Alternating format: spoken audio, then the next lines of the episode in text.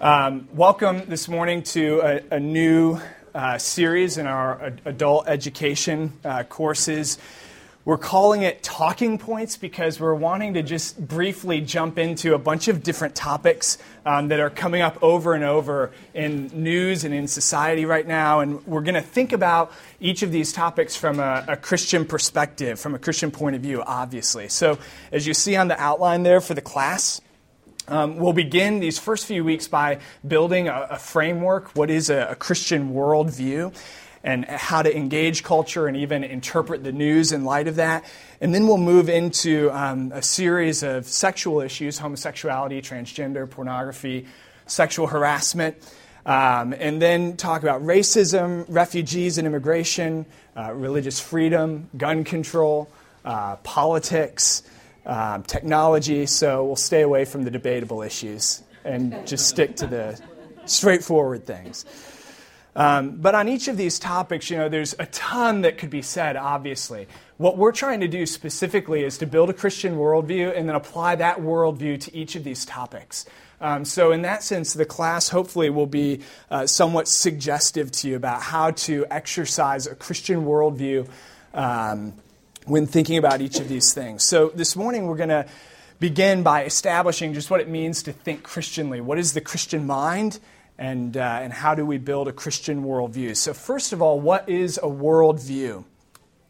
Al Wolters said that a worldview is the comprehensive framework of our belief about things. It's how we frame the universe and the human situation. Um, so, as uh, so that as we think about uh, the world and everything in it, all that exists, uh, we have a, a, sort of framework for interpreting that data. As C.S. Lewis put it, uh, what you see and hear depends a good deal on where you are standing, and it also depends on what sort of person you are. What sort of people are we, and from where are we standing and looking at the world? So it's our interpretation of things. You know, two people can look at the same data and interpret it very differently. Um, as ultrasound technology has developed, it has transformed the debate about abortion. Is that a human being in the womb? And to many, uh, that seems like an undeniable yes, of course it is. And yet, uh, others look at the same ultrasound image, that little baby kicking its legs, sucking its thumbs, and still say, no, that's not a human. Uh, why is that? How could that be? Well, that is the power of a worldview. It powerfully shapes the way that we interpret the data that's right in front of us. And then we say worldviews are partly conscious and partly not, partly conscious and partly subconscious. Much of the way that we view the world uh, consists of deeply ingressed beliefs, things that are, are, deeply embedded in our hearts, sort of habits of thinking and, um, and habits of the heart that are buried so deep that we're barely even conscious of them. We haven't necessarily thought the whole thing out. It's more intuitive. And so there can be competing worldviews even within uh, one person. For instance, a person may be um, passionately against the invasive big brother sort of system. And yet, a recent study indicates that the average smartphone owner touches their phone about 2,617 times uh, a day. And, uh, and so you may say, that um, technology is unwelcome. Uh, the subconscious worldview, however, is that pervasive technology is, is really a good thing, uh, that it's helpful, that it's desirable. And then similarly, worldviews are partly theoretical and partly um, functional or embodied. So it's, it's not just a worldview is not just a, a tightly fitting um, system or a, uh, a matrix of uh, thoughts and philosophies, but it's also this mix of actions and responses and lifestyles that we each have. Um, so a couple authors together put it this way worldviews are best understood as we see them incarnated, fleshed out in actual ways of life. They are not systems of thought like theologies or philosophies. Rather, worldviews are perceptual frameworks, they are ways of seeing. Um, so, theoretically, one may say, love your neighbor as yourself, and yet, functionally, the same person may advocate an immigration policy that seems inconsistent with love your neighbor as yourself. Or a person may think of suicide as a tragedy, uh, and yet the same person might think of physician assisted suicide as compassionate in some circumstances. So, a worldview is a framework for processing the human universe and our situation in it. And, uh, and it may be partly conscious, partly subconscious, partly theoretical, partly functional. And obviously, there are, there are deeply divided uh, views on which framework is the right one. There are two great options that stand at odds in the West today uh, secularism and Christianity, or you might say naturalism and supernaturalism. So, what, what is secularism? Well, Al Mohler sums up secularism. He says, secular, in terms of contemporary sociological and intellectual conversation, refers to the absence of any binding theistic authority or belief. So, secular is the rejection of transcendence. It's living in the immanent frame, as one author put it. It's a very earth bounded sort of view of things. Jean Francois Lyotard called it incredulity toward meta narratives, um, a skepticism about any kind of overarching explanation of the world and all that's in it. Uh, so, looking to explain um, the world and all the dynamics that exist in the world um, totally without reference to God. Nothing points to the Creator in, in, any sort of way. There's no power outside of the universe. And it's um, this material bound sort of perspective that has come to predominate in the West over and against Christianity. In 1898, um, in a series of lectures, so right at the turn of the century, in a series of, of lectures delivered at Princeton Theological Seminary, Abraham Kuyper, who is uh, kind of a giant in regards to worldview thinking, um, said this. It's a quote that's on your handout there, so you can follow along. It's a little bit longer. But he says there is no doubt that Christianity is imperiled by great and serious dangers. Two life systems or life and worldviews are wrestling with one another in mortal combat. Modernism is bound to build a world of its own from the data of natural man and to construct man himself from the data of nature.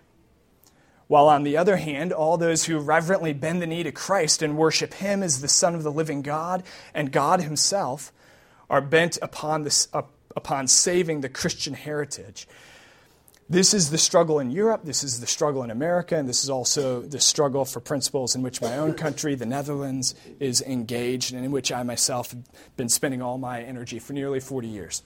So, 120 years ago, Kuyper uh, was scanning the horizon and saw these dark clouds. There was this mortal combat, as he puts it, between these two life systems or life and world views.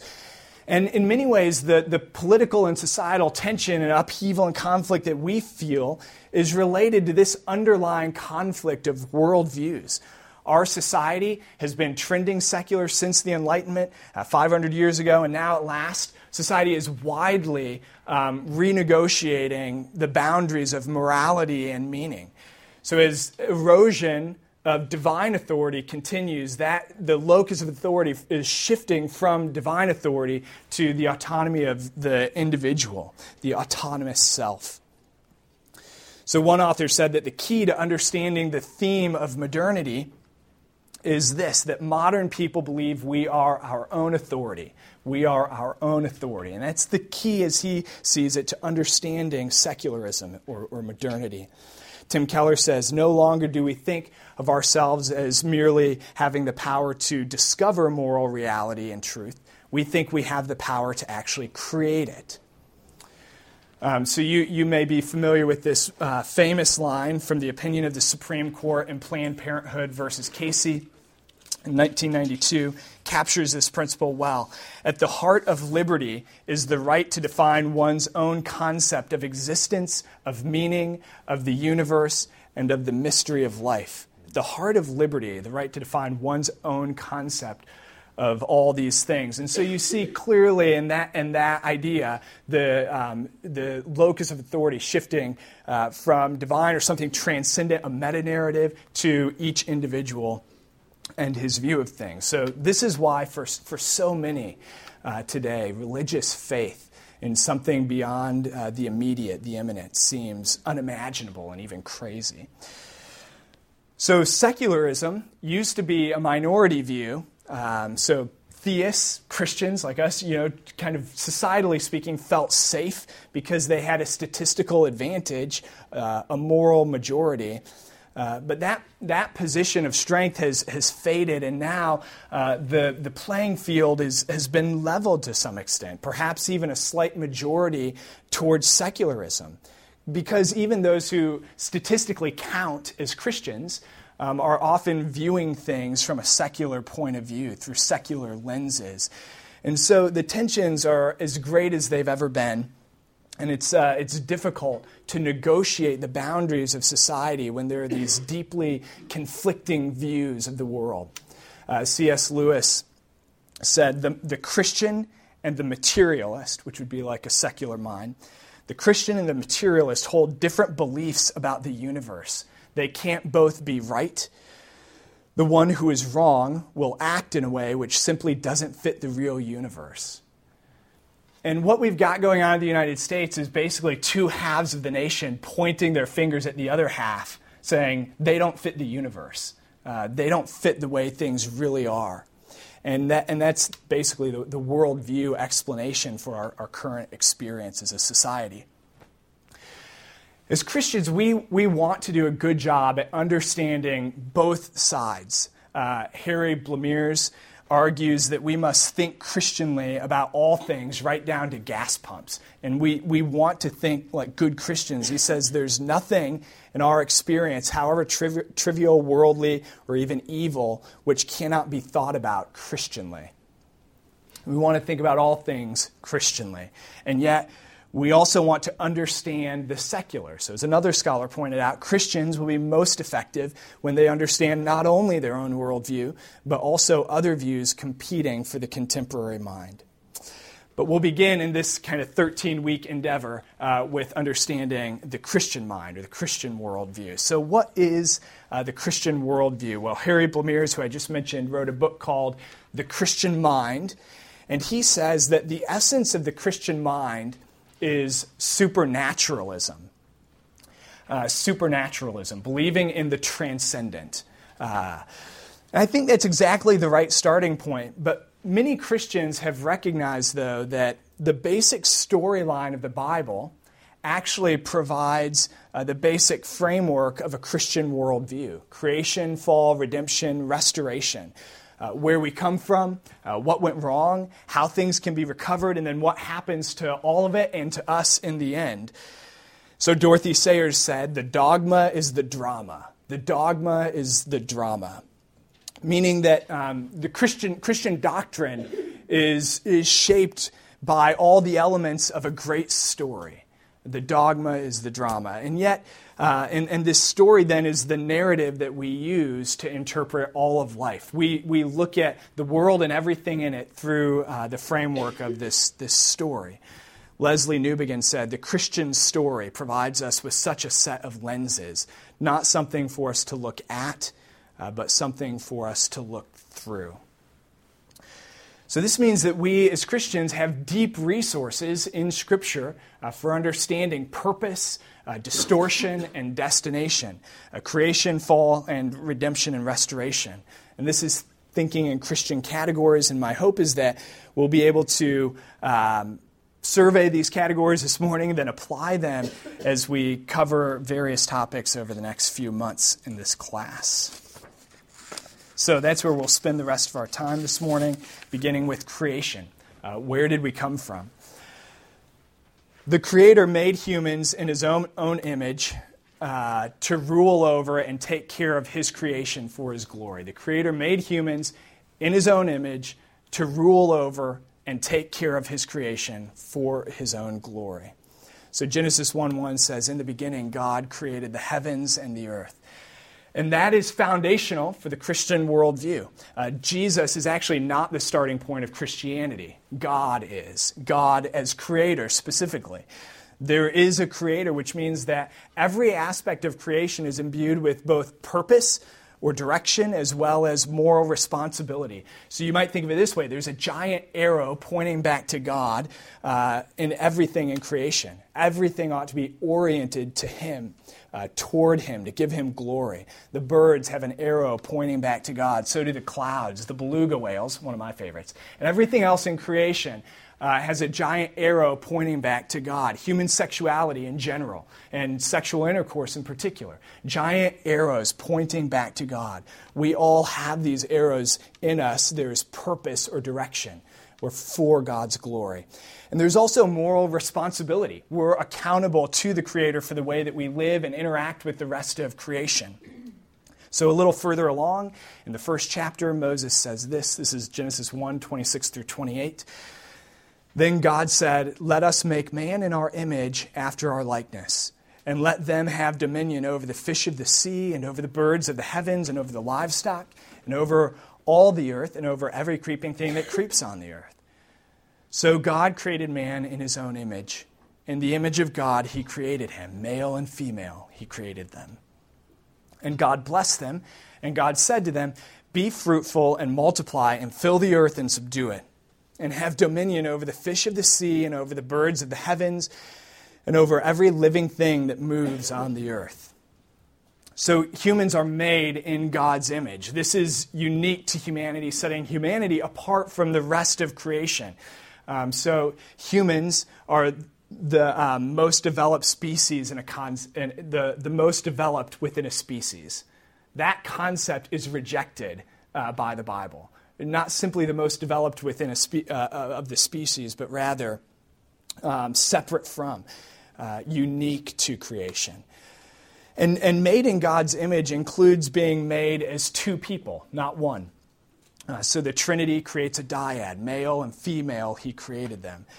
And then that couple functions together in perfect harmony and unity to do two things um, to rule over creation. Uh, and then, and then to steward or to preserve and take care of creation. So again, the Creator has made humans in His image to rule over and take care of His creation for His glory. So, what, what went wrong?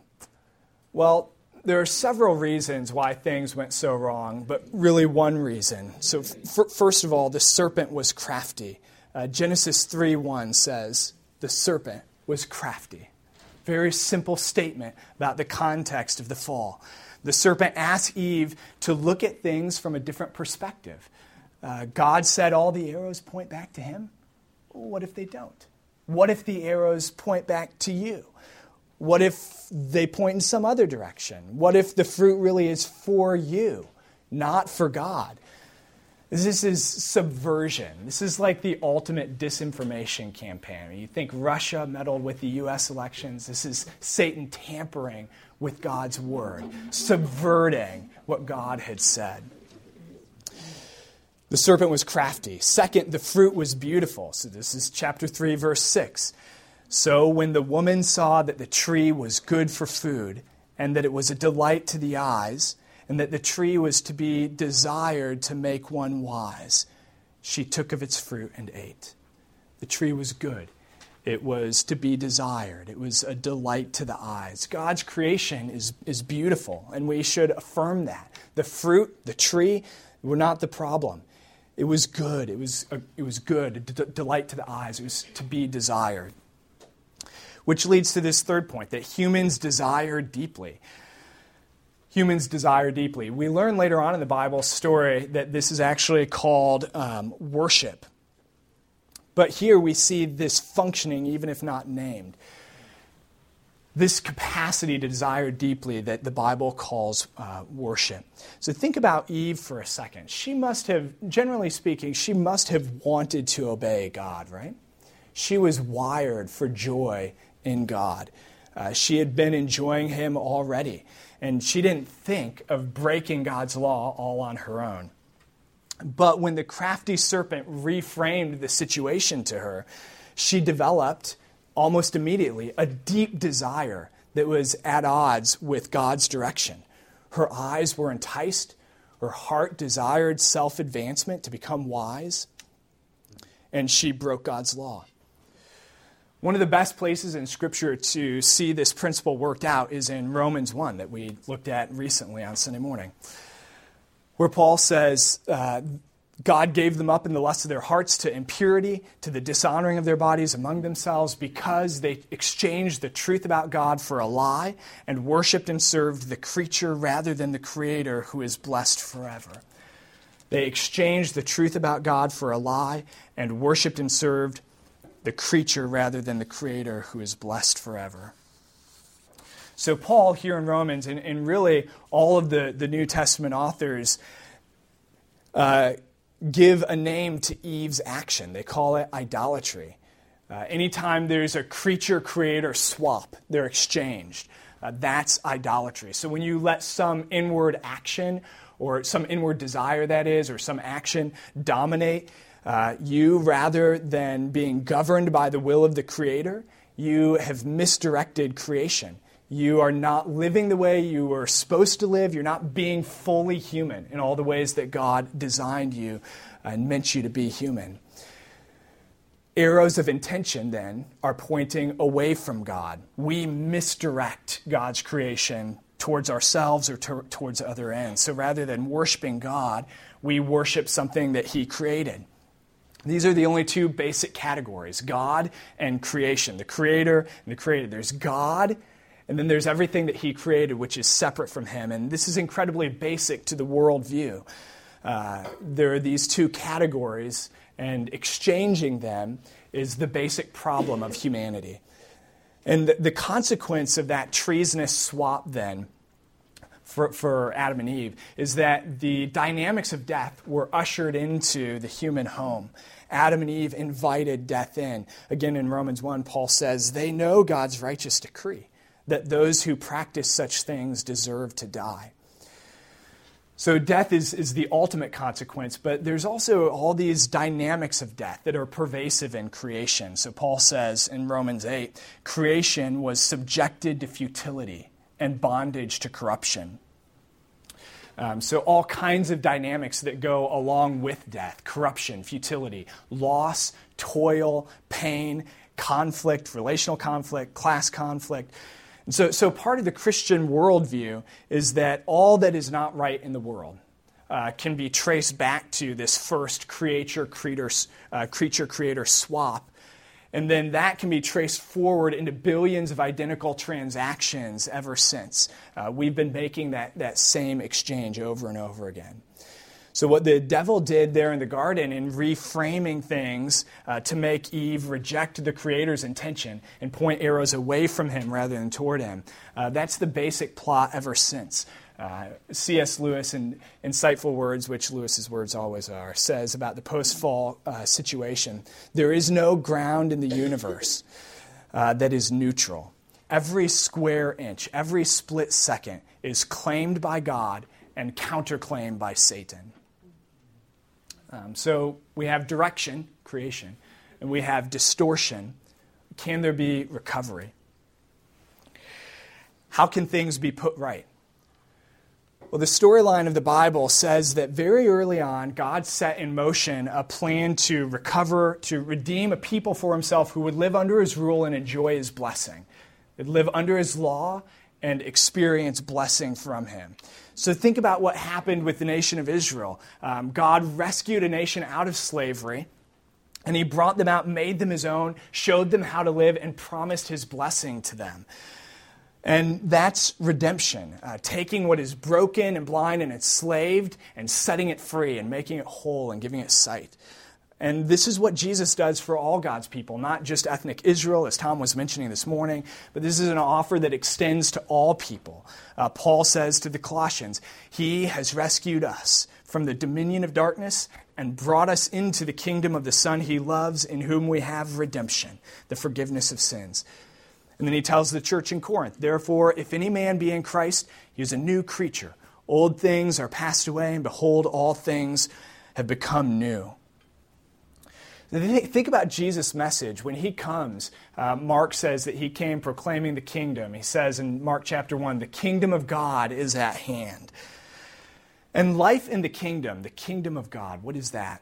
life in the kingdom, it's, it's the place where God governs. It's the place where his rule is acknowledged and people submit to him. And so life in the kingdom then becomes a place where all the arrows point back to God, where broken relationships are mended, where generosity is displayed, where all are accepted, healing is experienced, and, and most of all, more than anything else, God's people delight in him.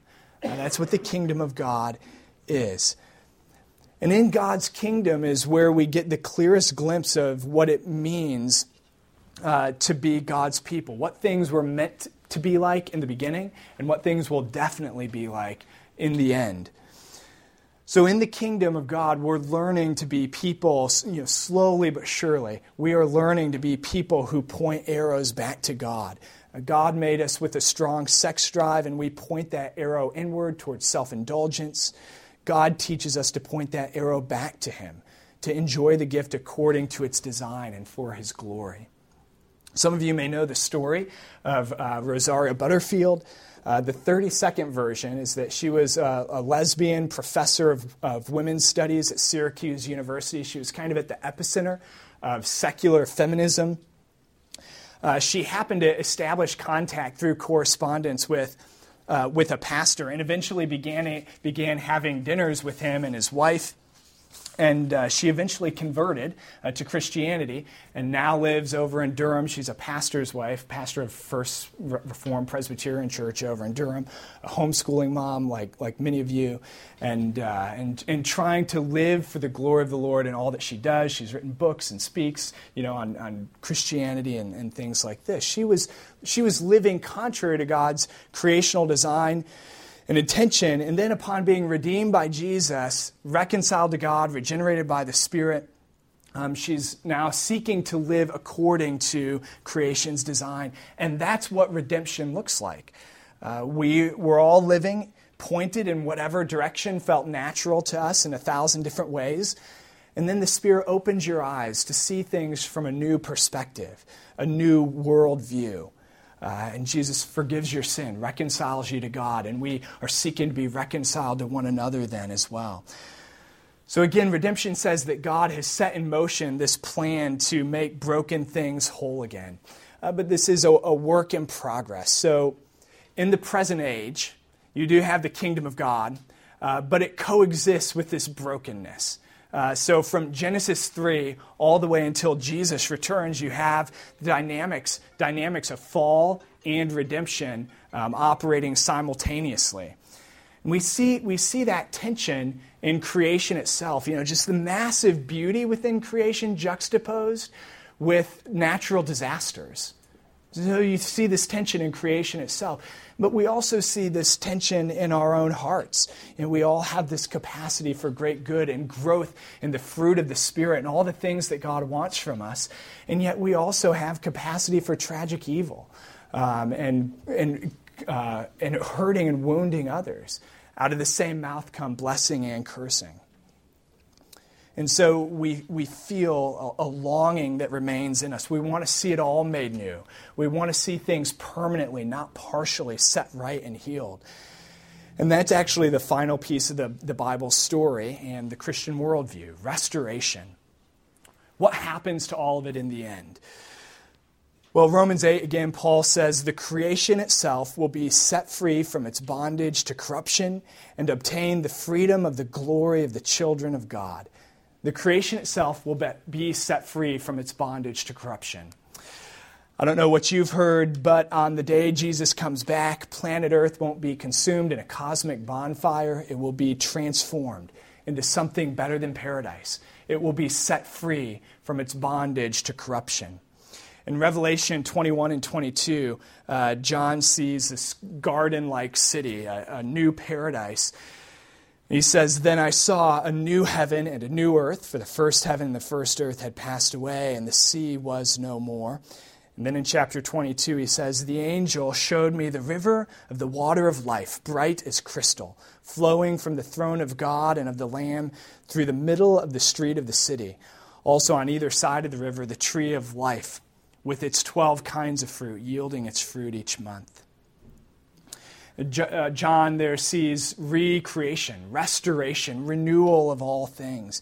The New Testament is full of these kinds of terms restore, redeem, reconcile, renew, regenerate. Al Walter points out all these terms suggest restoration of something that was good uh, but spoiled or lost. So, in, in light of the fact that God made it in the beginning and in light of the fact that Jesus entered uh, creation as a human and that God is going to transform and renew it all in the end, uh, the Christian worldview then has to constantly affirm the goodness of all created things. Uh, but at the same time, acknowledge that we tend to misdirect all of creation away from God's intent and design. The project of the Christian, then, is to redirect back toward God uh, to take all that He has made and given and who He has made us to be and turn it back to Him uh, and view it for His glory. So that's the concept of a, a worldview. So we've just covered what is worldview um, and then tried to show how the Bible story really is a worldview. Next week, we'll talk more about um, secularism and, uh, and how secularism is this increasingly dominant um, you know, main culture, primary culture that we live in, and then how we as Christians uh, engage in, in this primarily secular culture. Uh, and then we'll eventually move on to all the topics that I know are the reason you actually wanted to come to this class, to debate all those different things. Um, so, as we conclude, then, I want to do a little bit of a group exercise. We break up into groups of four, ideally. Um, it could be uh, two or three, but um, if you can do four, that would be great. And ask, you know, about choose, choose as a group, choose one of these four topics abortion, marriage and adultery, art, and poverty. And ask, how does the biblical storyline, creation, fall, redemption, restoration, what we just kind of worked through, how does the biblical storyline speak to that issue? Um, so each person in your group, then, if you have four people, uh, will take a different piece of that question. Uh, the youngest person in your group will answer, How does creation, uh, that piece of the story, how does it speak to this issue? Uh, the next young, youngest, the next oldest person in the group um, will do fall. How does fall speak to that issue? Uh, and then the next oldest, uh, redemption, and then the oldest, restoration. Is that clear? Is that crystal clear? No questions about that? Anybody? So one yes. topic, but all four pieces of that one topic. Yeah, so your group should just choose one topic. Uh, now it's clear. Okay. And then each person in your group takes a different piece of the story and answers how is that applied to this issue. So, so the idea is like, like I say, in the class, we're trying to apply this Christian worldview to each topic. So you're going to do that as a group.